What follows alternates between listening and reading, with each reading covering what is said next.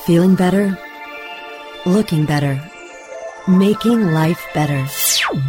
It's Life Tips. Life, life, We'll explore the latest innovations, introduce you to the latest products, and bring you the tips from experts and environmental pioneers to help you lead a better life. Life. Life Tips. Making your life smarter, better, faster, wiser. Here are your hosts. Welcome back to the Life Tips Show, everyone. I'm here with Nick Arnette. Nick, welcome. Hey, Byron. Great to be on your show, my friend. Right on. It's a pleasure to have you here. Now, you're labeled as the feel-good funny guy, but Nick, who are you? Tell me, tell me about your DNA. I need to, the better definition than the feel-good funny guy. Yeah, who is and what is a feel-good funny guy? well, I started my career uh, many years ago as a stand-up comedian, and I, I toured all over the country and you know worked with some of the very top names in the business. But as time went on, uh, I left the club scene and got uh, into corporate uh, speaking and uh, corporate content. So I, my, I, I'm feel good funny because every talk I do has humor. It's always humor based, but there's a message with it, and I like that because people in a good mood. It's just a fact. Uh, are more receptive to new ideas. Interesting.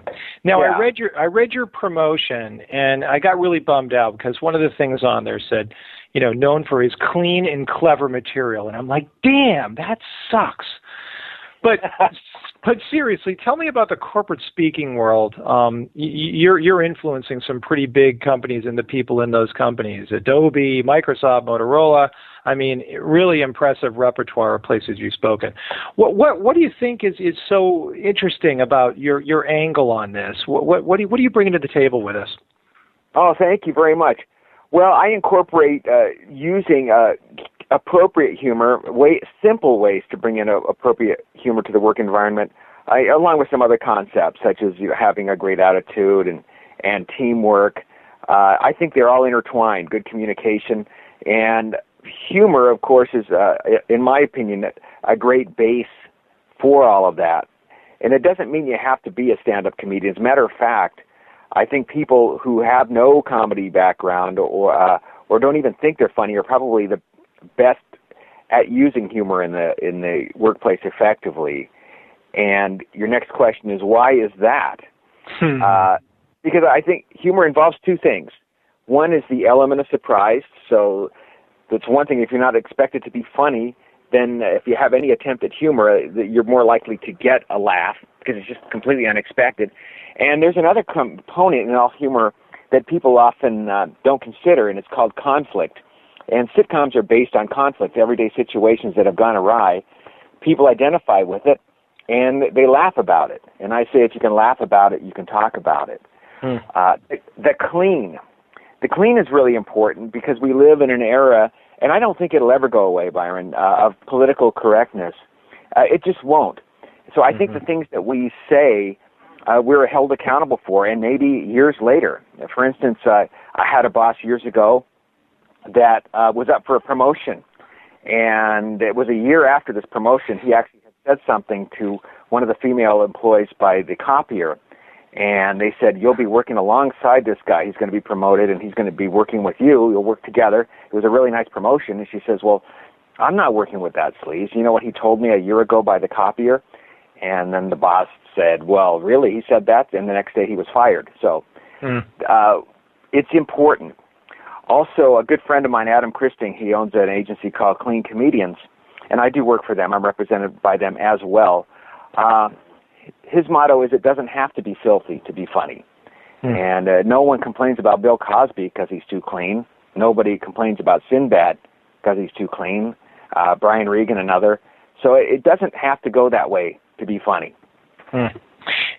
Tell me a little bit about your book, Me, We, and Glee How to Have a Great Attitude, Work as a Team, and Keep Your Sense of Humor. The book seems aimed at the corporate world, really, right?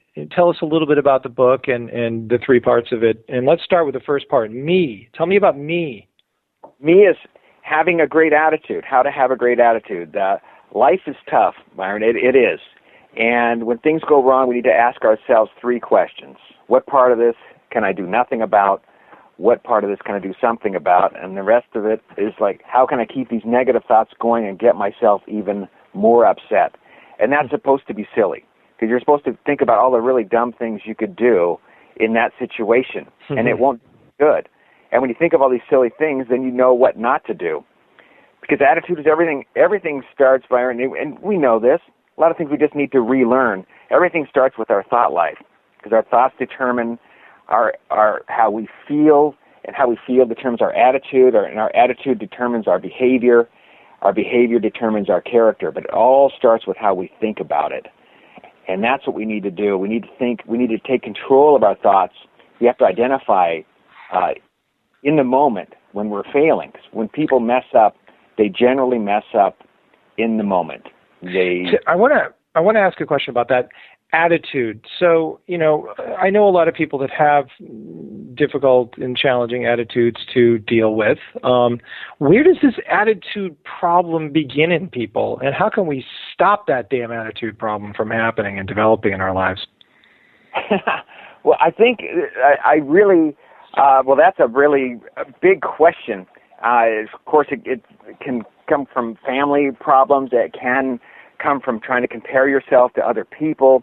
Uh, for instance, I, I work with uh, teens in Los Angeles here who are overcoming drug addiction. And one of their whole things is they want to feel good all the time. They want to be happy.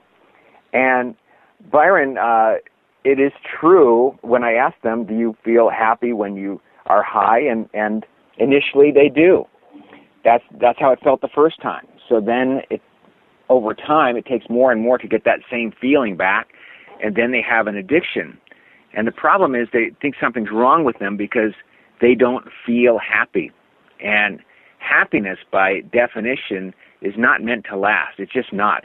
Happiness is based on the word happenstance, which means it's based on situations. Like I'm, I'm happy to be talking to you right now, but I also spend a lot of my time beating the bushes, looking for groups to talk to. Not so much fun. Uh, but it gives me an internal sense of well-being. It's called joy, knowing that I have opportunities to talk to people, for instance. So we need to focus not on happy, but on joy, internal sense of well-being, things that are meant to last. These could be uh, friendships. It can be uh, improving your educational skills, uh, your work skills, uh, things that are meant to last, not not temporary things. And I think people that want to be happy all the time are going to end up making themselves very miserable uh, you can read tabloids or you see on the news where a, a famous person has taken their own life, for instance, because they, they weren't happy. They were just searching for happiness, and they ended up with a terrible problem. Hmm. Is it possible to aim ourselves in a better direction and better prepare for good behavior by, you know, rewarding good behavior and scolding bad behavior? I mean, do these problems start when we're super young with just bad attitudes? the bad apple in the group? I mean, can't we just just correct the bad apple and steer them in the right direction? Well, I, I think Byron, uh, sure. Uh, the simple answer would be yes, but it takes some effort on your part. You have to be. There are two ways people can uh, respond in any situation. One is you can be active, and the other one you can be reactive. And I think the problem is when we are reactive. Sometimes we have to be reactive. It's, it's called the flight or fight uh, mechanism. Uh, and sometimes you just have to. You have to operate that in that, and we're we're actually wired for that if we need to. But in other situations, uh, we are the thinking people. We are human beings. Animals are always in in that uh, flight or or uh, or, fight uh, mode, but we have a choice to actually be active and in and in charge of our thoughts. And I'll, I'll give you an example of that. Uh, my brother-in-law worked for a very large home builder, and he was the vice president of sales. He was tip top in the company, and uh, long story short, they fired him, and they fired all the vice presidents of sales that day. Uh, my brother-in-law, his name's Brian. He spent the whole week and not letting no one knew anything was wrong at all. And Monday we found out, and he had spent the whole day gone. He went to clean out his desk, but he was gone the whole day, and we were pretty concerned about him. And when he came back, it was over eight hours later. He had a big smile on his face. Uh, he had spent the whole day writing thank you notes to all the people he had worked with at that company. It was 66 handwritten thank you notes. And I saw him a, about a week later, and uh, he was wearing a shirt from that company. And I said, "Well, why are you wearing that after they dogged you like that?" And they, by the way, they didn't fire him because of his performance. It was a company-wide firing of all the vice presidents of sales. And uh, he says, "Hey, I'll always be grateful that I worked for these guys. I'd never be where I am today if it wasn't for them." And then he says this. He says, "I can't wait to see what's next." So there's somebody in the active mode. He's in charge. He's not feeling sorry for himself, but he feels he not only feels good, but he has the thoughts that good things are, are going to happen. And as a result, he, did have a lot of job offers. He made more money that year than he had ever made in his entire career. Mm. Um, but that's the way he is. He is exceptional, though, Byron. You know, the average American is in a bad mood. A bad mood hits them three out of ten every three out of ten days. Hmm. That's average. So a third of the people listening right now, Byron, are, are really ticked off. yeah. Possibly higher because they're listening to a life tip show to pick themselves up and, and be happier. So we, we can't let them down here. We got to turn this around. It's up to you, Nick. Um, tell tell us a little bit about um, the the we. Let's dive into we and how important we is to the formula here.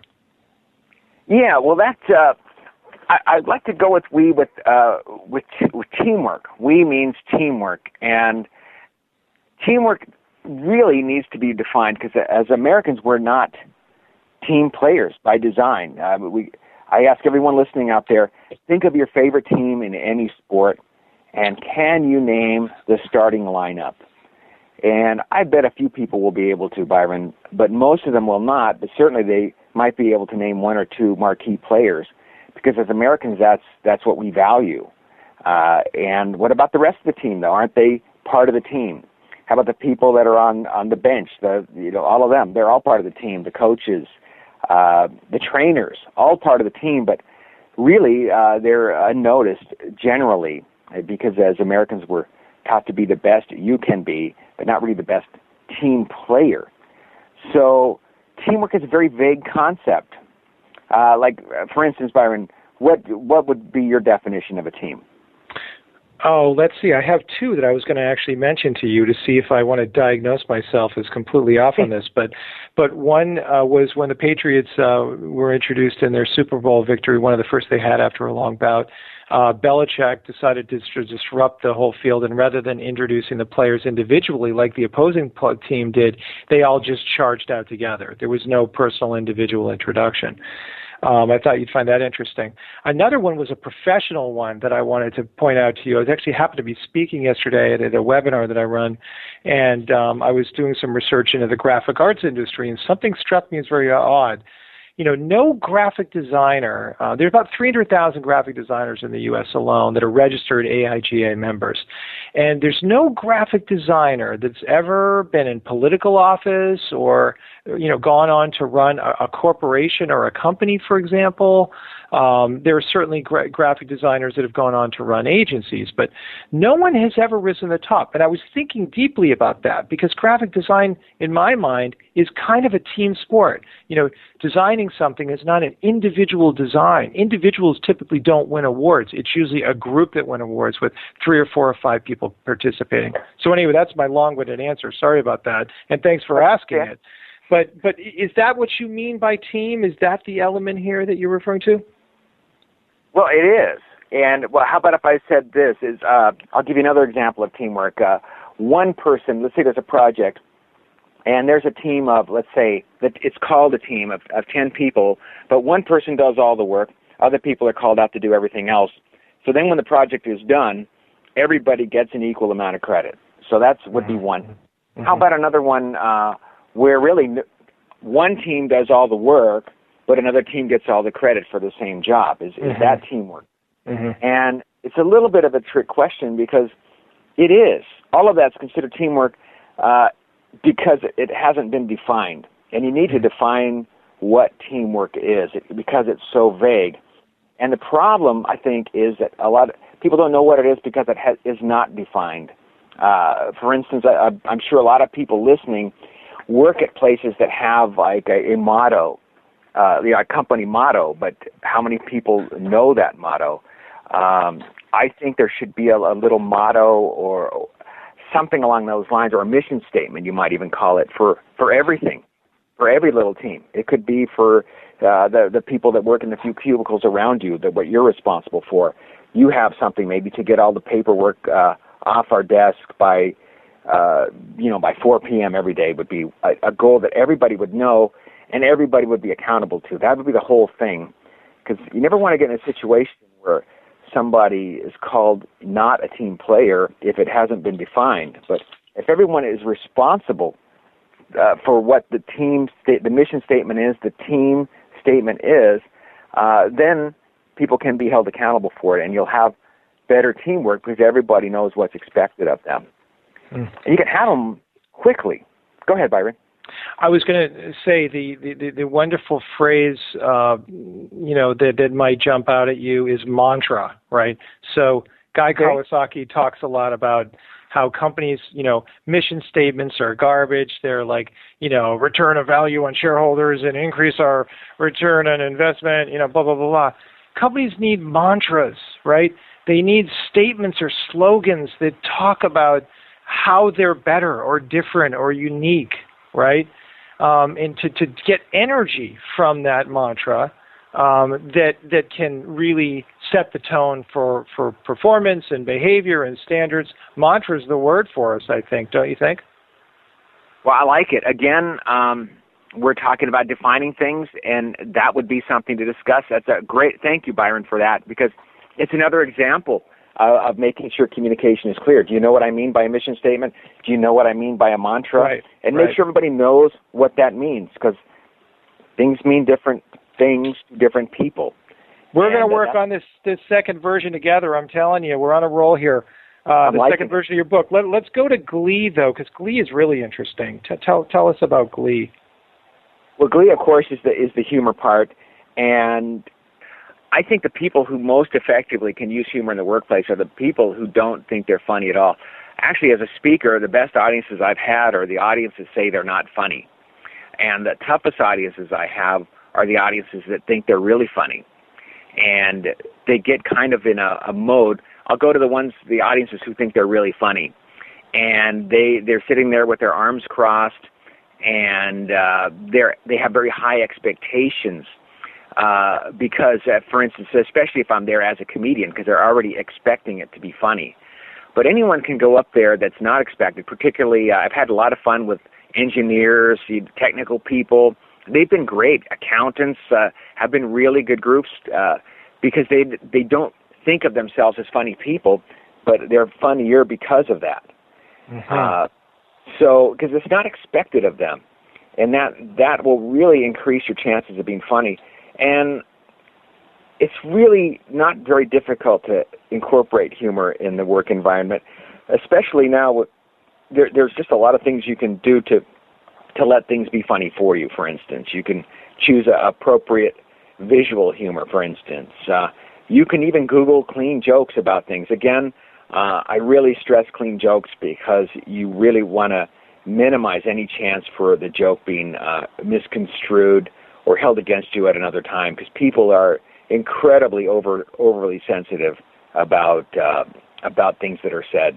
Do you agree with that, Byron? I do. I have so many questions about humor that I want to ask you. Matter of fact, I want to spend a whole bunch of time talking about it.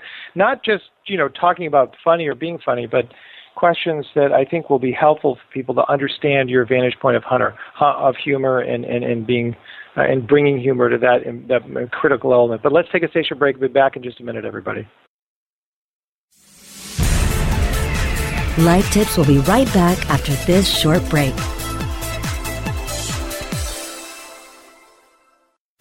Hey, this is Danny Sullivan to talk to you about Bruce Clay Incorporated. They've made Inc. magazine's list of growing private businesses and have exhibited and sponsored at my conferences since the very beginning. You've seen their search engine relationship chart or you've read their SEO code of ethics, so you know SEO experts. But did you know they can help you with PPC, web analytics, web design, marketing strategy, promotion, and branding? Yep, get everything you need for success in the online marketplace. You can check it out from the professionals at Bruce Clay Incorporated. For over 10 years with offices worldwide, they've got the answers you need. Check them out today at bruceclay.com. When you started your business, you first listened to your professors. Now that your business is growing and gaining ground, you only seek out professionals. PPC Professionals, an industry leader for highly optimized search marketing campaigns with over 30 years of combined management experience. Our professional approach to every campaign helps you find every avenue of revenue so that you can not only stay ahead of your competitors, but get a return on your investment and increase your bottom line. PPC Professionals, personal, professional, PPC services. PPCprofessionals.com. Before you painstakingly create another label or drag yourself to the post office, set a course to ShipStation, your key to e-commerce shipping nirvana. Save time by easily importing orders from wherever you sell, like Amazon, eBay, and over 40 others. Save money with discounted USPS rates and a free USPS account. Automate manual tasks through bulk label and invoice printing, custom shipping rules, and much more. Webmasterradio.fm listeners get an additional 30 days free after the free 30-day trial. Go to shipstation.com slash webmasterradio now. Shipping Nirvana starts here. BubbleFast burst onto the e-commerce scene as a family-owned shipping supply provider back in 1999. The product line has grown, but Mark and Robin still own and operate BubbleFast as a family business. Being sellers themselves has taught them what online sellers need to safely and affordably deliver their products to their customers. BubbleFast is proud to be an active member of the community of online sellers. Mark and Robin sponsor seller meetup groups, share shipping tips and tricks through social media, and always love talking to customers and helping solve shipping challenges. Check out the website at bubblefast.com. Sign up for the Bubble Briefs newsletter to join the Bubble Fast family. Use promo code WMR to get a 5% discount or call Mark and Robin at 877 599 7447. Happy shipping from Mark and Robin at BubbleFast. And now back to life tips. Making your life smarter, better, faster, and wiser. Here are your hosts. Welcome back to the show. So great to be with you here today. Thanks again for being on the show. Yeah, it was great. I, that was a nice break too, Byron. Thank you. I I uh, I went downtown Los Angeles. I'm back now. Thank you. All right. yeah, I'm in Los Angeles, by the way. Do anybody out there know that? Did you say I, that? I think everybody knows that um, because I think you mentioned it earlier in the show. But but tell us a little bit about um, uh, really, you know, what what can you tell us about being funny? And, and I don't mean that in a funny way, but you know, how, for example, do comedians create and craft funny? Well, you know that that's a great question, and I I like how uh, Mark Twain said this. He says there there's no humor without pain, and uh, for me, I think it's generally everyday. Remember, I mentioned earlier how humor is one is the element of surprise. Uh, for instance, America's Funniest Videos back in the day, or even YouTube videos where you see somebody, you know, slip and fall. You know, it's kind of funny. It's unexpected. Um, that's one element of surprise. I mean, even a slip of the tongue or something. Sometimes it's funny, but somebody messes up on the on the news. They, you know, that's a highlight at, at night on the late night talk shows because it's funny. It's not. It's something they don't don't normally do. But the other one is the conflict, uh, uh, things that have gone wrong, and that's where the humor uh, comes in. Because I think if if you can laugh about it, you can talk about it. Uh, maybe not right away. I think humor equals tragedy plus time. You know, think there's a lot of things that we can laugh about today that maybe a year ago we couldn't laugh at because it, it wasn't it was kind of painful at the time. So I think really good humor comes from uh, comes from life and, and sometimes from the unpleasantries, uh, but also some really good things. Just taking uh, thinking about our past. You know, growing up, we all we all grew up. We were all kids at one time, and and that's the thing about humor, Byron. Uh, like a kid laughs about 400 times a day, average child. Average adult on a really good day, 14 to 17 times. That's it. That's now. Uh, wow. Can I just pause on that for a second? That is staggering, and now I see why it's just all downhill after your childhood. it's just so true. It is. Well, hey, I don't know about you. I'm a baby boomer, Byron. So I, I remember this like what I was. You know, when you were a kid, you're you're young, and then you're you can say a few words, and you you show off in front of the company because your parents like, hey, you know, baby can talk, you know, baby can dance, and uh, then you get a little older, and it's like, uh, sit down and shut up, and I Mm. get this, wipe that smile off your face, And then I don't know if you ever got this one, but I did. It's like I'll give you something to laugh about, young man. So you kind of unlearn like, hey, this this humor thing, uh, you're being a smart aleck. So it's it's really it's really curtailed. Um, uh, here's a question for you. Do you Sure. feel like uh, do you feel like humor comes from within and it's just has to therefore be so individually driven by a person? Wow. Um, yeah, yeah. I, you know, everybody has a different sense of humor, and that's what I like about it. That's what I like about all the different kinds of comedy that are out there, Mhm. uh, because everybody has their own taste, and that's that's why I say if you're going to use humor, use things that are fast. Uh, you don't want to do a really long joke, and uh, you know, because a lot of times when I hear jokes, this is one thing that people after shows, people come up to me and say, "Here's a joke you can use," and a lot of times it's like a really dirty joke, and it's like did I say anything that was even close that would make you think that I and I just talked about the importance of clean humor and then they're telling me this inappropriate joke. And uh, first of all, jokes take way too long to tell. The only time I would really recommend telling a joke joke is when maybe you're using it as an icebreaker uh, to open a meeting, uh, to maybe use it as an illustration point when you're talking to people, but certainly not during the workday. Um, there's too much humor too much humor in the workplace when it turns into goofing off. But on the other hand, people that are enjoying their work, uh, it's a fact. People that, that have a good attitude, that are relaxed at work, where humor is encouraged, actually do better work. Southwest Airlines, I'll, I'll give as an example. Herb Kelleher, the uh, the co-founder, he's not there anymore, but that was a, certainly, and I I believe it still is a uh, something they look for when they hire people. They don't require a sense of humor, but they, they do recognize that it's it's really important that their employees have it. Uh, and Herb Kelleher says it's not how you appear that determines whether you're a leader or not. It, it, it's what you do. It's what you do that defines whether you're a leader. And I'll go another step further. Unless you have you have anything to to punch in here, Byron? I can Um, go another step further. No, go another. Keep going. Keep going. This is Let's good go. stuff. Ronald Reagan was the great what, Byron? Something you are. Actor. See, that's good. That's funny. That's the element of surprise. You're good. Well, it's true. It's true, Good. though. Really, it's also Well, true. Okay. He wasn't he a was also- great actor, but he was an actor. Okay. And he was also known as the great communicator. Right. Communicator. Okay. So the man in office takes a bullet. Okay, and we're shocked that you know that's horrible, absolutely horrible. And so waiting for news, and the first thing he tells his wife Nancy is, "Honey, I forgot to duck." We get that news. We say Ron still has his wits about him. Mhm. Operative words, wits about him. That means that's somebody who has a sense of control of what's going on. Uh, before he had the bullets removed, he he uh, told the surgeons, "You're not Democrats, are you?" Again, you no. Hey, this guy's still okay. He's still in charge. Whew, right? Winston Churchill. Let's go. Let's go across the pond. A woman came up to him at, at a party and says, "If you were my husband, I I would surely put poison in your drink." And he says, "If you were my wife, I would surely drink it." Again, somebody who's in Brilliant. Brilliant. Yeah. So that's somebody who's in charge. Now, here's the thing, though, that I, I want to stress about humor that sarcastic humor is something you absolutely should always stray from in the work environment. I think you always should anyway. But a lot of people, uh, especially men, that's the only kind they use because that that's supposed that's kind of like the way guys talk to each other. But what happens is it puts people on the defensive. If you've ever been subject to a put down joke, I know I have you want to get them back. As a comedian in the clubs, you know, somebody will yell something to me up on the stage. Well, I have to get them back, and I have to get them back harder so they'll shut up. And it's ugly. It can be really ugly.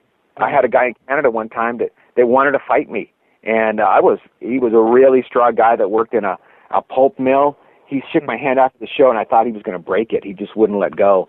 But Hmm. he was showing me that he was the dominant dominant man. Anyway, it gets ugly. That didn't have to happen. Uh, but that's what some people get really, really. It's it's counterproductive. You you Mhm. just want to go there, and a lot of people that's the only kind of humor that they know, and then hmm. they'll say, "Well, hey, too bad if he can't take a joke." And well, it is it is well, it, it is what it is, and it just people shouldn't be subject to that because really there's a grain of truth in all humor. I've been told, and I, I kind of think there's some Do you believe that there's a grain of truth in all humor? Oh, of course. Well, that's what's true. There's there's something cognitive happening, right? You're you're triggering things in your brain that are reflecting back on your insights to those pieces of whatever is being uh, you know talked about and presumably laughed at, right? I mean, that's yeah. It's it's a I remember, neurological experience. I keep talking over you, and that's one of the things I write about in my book. That uh, that's really bad. I should say. I should say. Were you finished with that thought, Byron? Pardon me for interrupting. Well, that's just because you're so excited to be chatting with me today. So you know, I really am because you ask such good questions. I, I mean, you're really good. I do these all the time, but you you actually make me think, and and I and, and I'm saying Yeah. the others don't, but you're you're a very good interviewer. You really are. Sorry are. about that. Thinking is difficult. Uh, send me the bill on that. But I, I want to ask you one thing. We we are sort of uh, our own captain. We're the captain of our own ship when it comes to humor, right? But I, I want to ask you about this interesting concept that, you know, I think that we all want to say funny things and make people smile. Like that's part of human nature, right?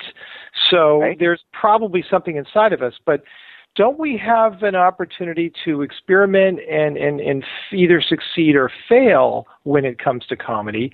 And don't a lot of us have difficulty succeeding with humor? And as a result of that, veer away from it for some reason because we don't want to be viewed as a failure. Isn't that sort of going on out there with a lot of people? Sure, it does. And I'll, I'll tell you, I, I will absolutely tell this to everybody out there. Uh, uh, in my family, I am not the funniest person. I, I'm the middle child. I have uh, four sisters and no brothers, and I probably ended up in comedy because uh, I can have a microphone and, and people listen to me because it's amplified. So I have that opportunity to uh, to express myself. But when I'm home with my family, I am not the funny person, and uh, I have a sister that's 11 months younger than me. Can you believe that? 11 months younger than me. But she's the funny one, and so she kind of runs the show with the, with the funny, and I just go along with it, and I laugh right along with everybody because she enjoys that. So I don't mind sitting back and and, uh, and letting that happen. Uh, so it's it's okay, but I'm saying that everybody, you know, has an ability to let others to just keep things simple, keep their risk down by maybe sharing uh, something funny, maybe a funny video, but make sure it's appropriate, of course. Make you know, just ask yourself if this thing got exposed on the five o'clock news that I sent this this uh, funny video or something. Would would that be a controversial thing? Uh, you see a lot of people they just do silly things, and I know they they mean it in good, clean fun. Uh, like they make a departmental video and and they get a little carried away and it gets leaked to the media. Then the public says, "Well, look what these people are doing on company time," when in fact it might be something really motivating. Um, you just have to to really ponder the humor uh, that you use and how you're using it. Uh, I'd say sometimes, uh, unfortunately, because I think that they way overdo some things that that uh, people do, uh, and just uh, really pulverize them in the media un- unjustly. Do you find that there people have different types of styles of funny, like whether it be you know clever insights or witty questions, like the Ronald Reagan questions, or you know stage jokes, and they have wonderful memories and they can just recite a joke after a joke? Are there different types of humor? Oh, there sure are, and you, you'd even find it, you know, culturally different humor, like like well, even people in the South. I mean, they're just great storytellers, and you know that's their that's their kind of humor, and it's it's just I just love hearing somebody that can tell a good story. I remember Jerry Clower, an old time comedian. Uh, he was a storyteller and hilarious, but you know that's not really my strong suit. My my my thing is kind of a different style. It's kind of like uh, um, you know I share experiences, but it's it's my own style. And when people start out in comedy, generally they they find a style that they like that uh, another comedian maybe they emulate another comedian, but it, as they go on, if they're going to be doing it for a while, they they've got to really adapt their own style. And What about everybody it- has.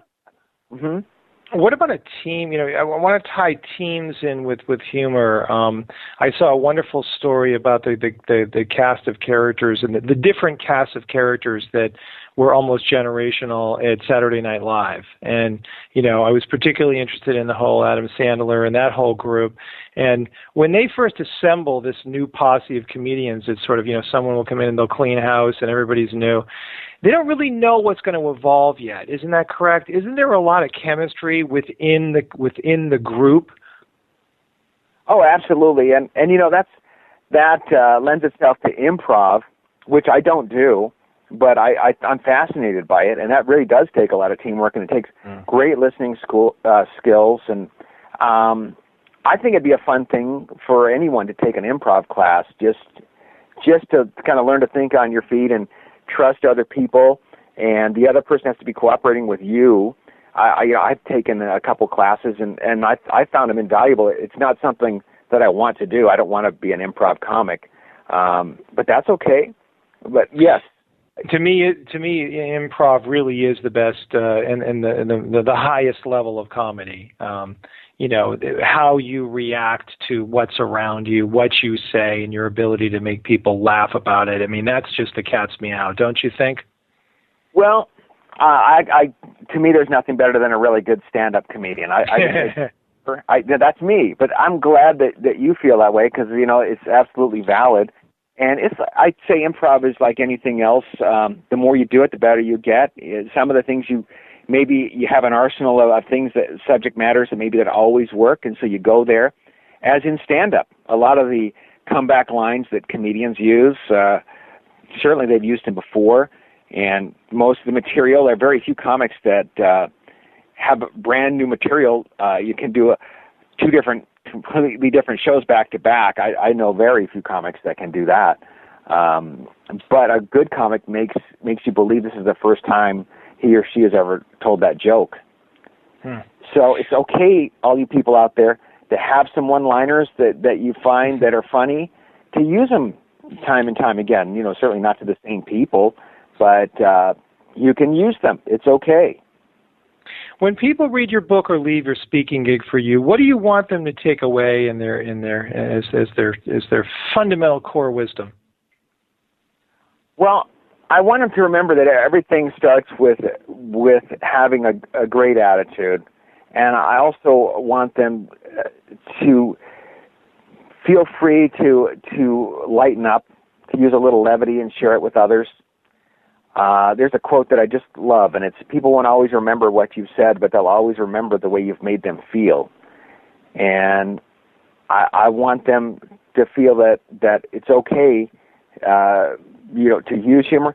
But again, I, the attitude, everything starts with the attitude because it reflects every single thing else you do. Yeah. Hmm. Interesting. Who do you want to get a hold of you, and what would you like them to ask you about? Well, you can get a hold of me very easily. NickArnette.com is my website. It's A R N E T T E. Uh, my email link is there as well, but my email is nick at nickarnette.com. Uh, all my contact information is there. Uh, feel free to ask me anything. Follow me on social media. Uh, any questions you have about anything I have discussed, if you want more information. I even have uh, some little snippets of this on, on YouTube. If you go to my Facebook page, there's a link to my uh, YouTube playlist that has some of these things uh, me talking about about teamwork and communication, attitude. I have little videos on there. I'll warn you, the videos I I shot I shot them all in in one thing, back to back to back. So they're, you know, my my presentation is just okay, but uh, the content is there. Well, your wisdom is great. It's been great having you on the show today. I have one final question for you. Jay Leno is from Boston here, and of course he's out in L.A. Do you know Jay Leno at all? Have you ridden a car, one of his beautiful cars with well, him? Well, years years ago, I worked with him when I was first starting out at the Comedy Works in Denver. As mm-hmm. I also worked with Roseanne out of there. That was real cool. Yeah, I saw her. That's she awesome. was like the start. So, so yeah, and I, I I sold him a joke that he used as the opening line of the Tonight Show one time. So that that was just thrilling and and uh, another comic heard the joke, said, "Hey, Jay would be great with that joke." And uh, I said, "Well, if he wants it, he has to call me." And he did. He called me up, and uh, he was just so nice, just just a great guy. Just uh, yeah, he's a he's a solid citizen. That's yes, terrific. What did he pay for your joke? I can I can I love that as a concept. My gosh. Oh, uh, it was fifty dollars. Fifty dollars from Big Dog Productions. Yeah, this was back. Uh, I still lived in Denver then. This was like 25 years ago. I don't, I don't know what he pays now, but I don't imagine it's a whole lot more than that. I don't know. I don't even. Yeah, I don't even know if he's buying jokes anymore. What This would was just- Jay Leno be like if I were to play golf with him, uh, a round of golf or something? I don't even know if he golfs actually, but you know, would he be funny? Would he be witty? Would he be interesting? I mean, have, do you have any idea? And I think he'd be just a, a real regular guy. I know people that have run into him in places, you know, like he's ordering food at a little restaurant and stuff. I think he's just a real regular guy. People see him driving around town and, you know, all the cars he has. And I think he's just a, a regular good guy. I, I even heard that when he's on the road, you know, if there's another comic in town, he'll even call him and say hello and, and invite him to his show kind of. See, yeah, so that's what I know about him, that he's a great guy. But, uh, you know, we're not, we're not homies, man. But I, I like him. I respect him. Well, it's just been great having you on the show, and you really represent your industry well. Uh, so I wish you the best of luck. Now, the book, of course, is Me, We, and Glee: How We Have a Great Attitude, Work as a Team, and Keep Your Sense of Humor. Um, yeah, so and uh, do pick it's that up. available on Amazon. Uh, it's available on all pretty much any uh, e-reader, uh, any any electronic format. It's available. Uh, it's also available at BarnesandNoble.com, and um, so anyway, you can download it uh, or buy the the hard copy. You can read the whole thing in two hours, which I like. Uh, I designed it that way because I I don't know about you, but I start a lot of books and I just don't have time to finish. So this one you can finish in a day or two easily. Terrific. Well, thanks again for being on the show, and uh, we really appreciate it, Nick. Thanks a lot, Byron. Pleasure. Until next week, uh, everybody. Hope you're less, a little smarter, better, faster, and funnier. Thanks to Nick. Thanks for being on the show. We'll see you next week.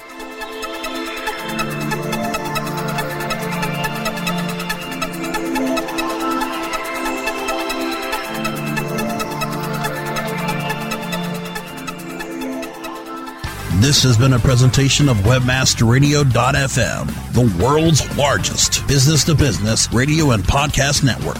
We welcome you to sample past episodes of this program as well as our complete library of programs on demand or on the air via our 24 7 live audio stream at www.webmasterradio.fm. The opinions expressed on this program are those of the guests and hosts and do not necessarily reflect those of webmasterradio.fm's management or sponsors. Any rebroadcast or redistribution without authorized consent of webmasterradio.fm is prohibited.